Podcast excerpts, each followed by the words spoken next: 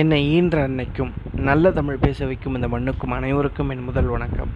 Cause and effect, காரணமும் விளைவுகளும், அதாங்க தலைப்பு.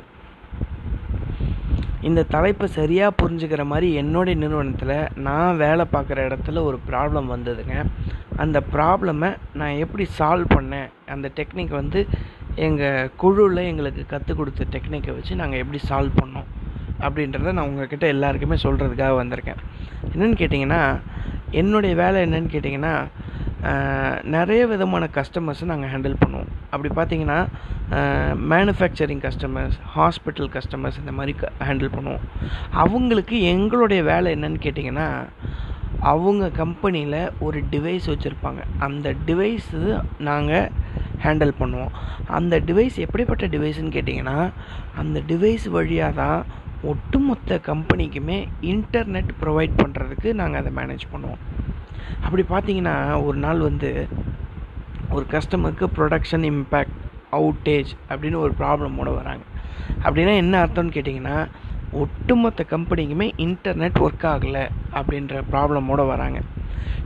யோசிச்சு பாருங்கள், ப்ராப்ளமோடைய சிவியாரிட்டி என்னன்னு கேட்டிங்கன்னா, ஒரு டயர் மேனுஃபேக்சரிங் கம்பெனி ஒரு செகண்டுக்கு 22 டயர் தயாரிக்கிறாங்க. 40 மினிட்ஸ் அது ப்ரொடக்ஷன் இம்பேக்ட் அவுட்டேஜ் ஆகிருக்கு. அந்த ப்ராப்ளமை நாங்கள் சால்வ் பண்ணிட்டோம், என்னன்றதை கண்டுபிடிச்சிட்டோம். அதை எப்படி கண்டுபிடிச்சோம் அப்படின்றது ஒரு கேள்வி இருக்கு இல்லையா? அதுதாங்க, அதில் தான் இந்த காஸ் அண்ட் எஃபெக்ட் தியரியை நாங்கள் யூஸ் பண்ணோம். எப்படின்னு கேட்டிங்கன்னா, இது என்ன காரணம் அப்படின்னு கேட்டிங்கன்னா, அந்த டிவைஸுக்கு வந்து சரியாக ஒர்க் ஆகாமல் போனது தான் காரணம். முதல் காரணம் இன்டர்நெட் ஒர்க் ஆகாது. ரெண்டாவது அது விளைவுகள் என்னாச்சு. விளைவுகள் என்னாச்சுன்னு கேட்டிங்கன்னா, 22 டயர் ஒரு செகண்டுக்கு தயாரிக்கிற மிஷின் வந்து ஸ்டாப் ஆகிருக்கு 40 மினிட்ஸாக. அப்போ 40 நிமிஷமாக எத்தனை டயர் தயாரிச்சிருக்கணும், அது வந்து அந்த கம்பெனிக்கு லாஸ் ஆகிடுச்சு. அப்போ இது வந்து காரணம் வந்து டிவைஸு சரியாக ஒர்க் ஆகலை, அதனால் நின்று போச்சு. விளைவுகள் வந்து பயங்கர லாஸ் ஆகிருக்கு, அந்த ப்ரொடக்ஷனே ஸ்டாப் ஆகிருக்கு, அதனால நிறைய கம்பெனிக்கு லாஸ் ஆகிருக்கு அப்படின்றது தான் காஸ் அண்ட் எஃபெக்ட். இப்போ நம்ம எல்லாத்துலேயுமே ஒய் ஒய் ஒய்ன்னு நம்ம கேட்டுட்டு வந்தோன்னா இதனுடைய ரூட் காஸை கண்டுபிடிச்சிடலாம். இதனுடைய ரூட் காஸை கண்டுபிடிக்கிறதுனால என்ன ப்ராப்ளமாக நம்ம சால்வ் பண்ணுவோம் அப்படின்னு கேட்டிங்கன்னா, ஒய் ஒய்ன்னு கேட்டுட்டு வந்து ரூட் காஸை கண்டுபிடிச்சிட்டோன்னா அதனுடைய ப்ரிவென்ஷன் மெக்கானிசம், அதை எப்படி ப்ரிவென்ட் பண்ணலாம், இனிமேட்டு வராமல் இருக்கிறதுக்கு நம்ம என்ன பண்ணியிருக்கோம் அப்படின்றத நம்ம கஸ்டமருக்கு நாங்கள் எக்ஸ்பிளைன் பண்ணோம். அப்போ பார்த்திங்கன்னா, என்ன காரணம்னு நாங்கள் வந்து அதை அனலைஸ் பண்ணி நான் எங்களுடைய டீம் கண்டுபிடிச்சது என்னன்னு கேட்டிங்கன்னா, அதுக்கு வந்து அந்த டிவைஸ்க்கு ஒரே ஒரு டிவைஸாக இருந்திருக்கு. அந்த ஒரே ஒரு டிவைஸ் இருந்ததால் பவர் சப்ளை சரியாக வராததுனால அந்த டிவைஸ் வந்து பவர் சப்ளை இல்லாமல் ஆன் ஆகலை. சரியாக ஆன் ஆகிறதுனால இன்டர்நெட் எல்லாருக்கும் ஸ்டாப் ஆகிடுச்சு. இதுதான் ரீசனுங்க.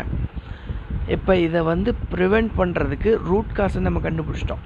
ப்ரிவெண்ட் பண்ணுறதுக்கு நாங்கள் என்ன பண்ணோம் அப்படின்றது கேட்டிங்கன்னா, அதே மாதிரி இன்னொரு டிவைஸ் கஸ்டமரை வாங்க சொல்லி அங்கே போட்டுட்டோம்.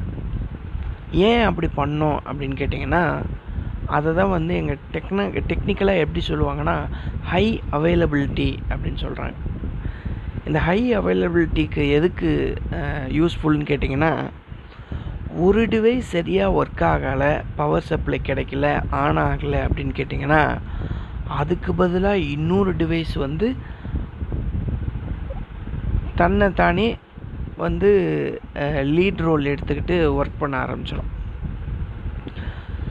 இதனால் கஸ்டமருக்கு எந்த விதமான இம்பேக்டும் இது வராது அப்படின்றது தான் அந்த ரூட் காஸ் மூலயமா ப்ரிவென்ஷன் நம்ம கஸ்டமருக்கு கொடுத்தது.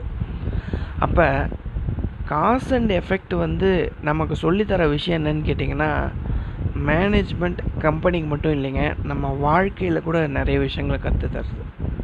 இது என்ன காரணத்துக்காக நமக்கு இது நடக்குது, அதனால நமக்கு என்ன விளைவுகள் அப்படின்னு நம்ம தேடி பார்த்துக்கிட்டே வந்தோன்னு வச்சுக்கோங்களேன். எதனால இந்த ப்ராப்ளம் க்ரியேட் ஆகிருக்கு அப்படின்ற காரணத்தை நாங்கள் கம்பெனியில் கண்டுபிடிச்ச மாதிரி நம்ம வாழ்க்கையிலையும் கண்டுபிடிக்கலாம். அது நமக்கு எல்லாருக்குமே பயனுள்ள கருத்தாக கூட நம்மளை நாமே சேஞ்ச் பண்ணிக்கிற ஒரு விஷயமாக கூட நம்ம அதை நினைக்கலாம். அப்படின்றதுக்காக இந்த ஒரு சின்ன இன்ஃபர்மேஷனை உங்கள்கிட்ட ஷேர் பண்ணலான்னு வந்திருந்தேன். நல்ல வாய்ப்புக்கு நன்றி சொல்லி விடைபெறுகிறேன். நன்றி, வணக்கம்.